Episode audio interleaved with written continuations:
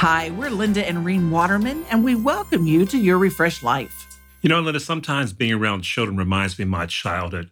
Recently, I saw a toddler reading a book of nursery rhymes, reminded one of my favorites. Which one was that? Humpty Dumpty, one of the most famous English characters in children's nursery rhymes. How does Humpty Dumpty relate to how adults handle crisis and chaos? As it says in the rhyme, Humpty Dumpty had a big fall, and all the king's horses and all the king's men couldn't put him back together again.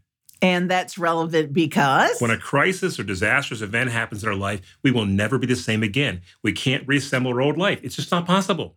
And because we can't do that, we have to learn to live a new normal. Isn't that right? Absolutely. As it says in Philippians 3:13, forgetting what lies behind, I press on to what lies ahead. We must not dwell in the past, but instead push on to what God has in store for us in the future.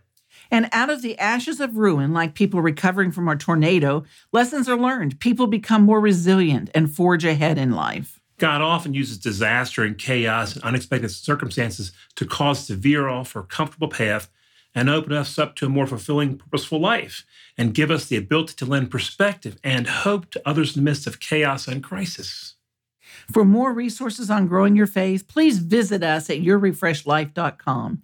And we'd love for you to go to Your Refreshed Life YouTube channel and see our new program, Weekly with the Watermans. Share your story of faith with us as well by sending us an email at info at Your Refreshed Life. And remember, live refreshed. Share your refreshed life today.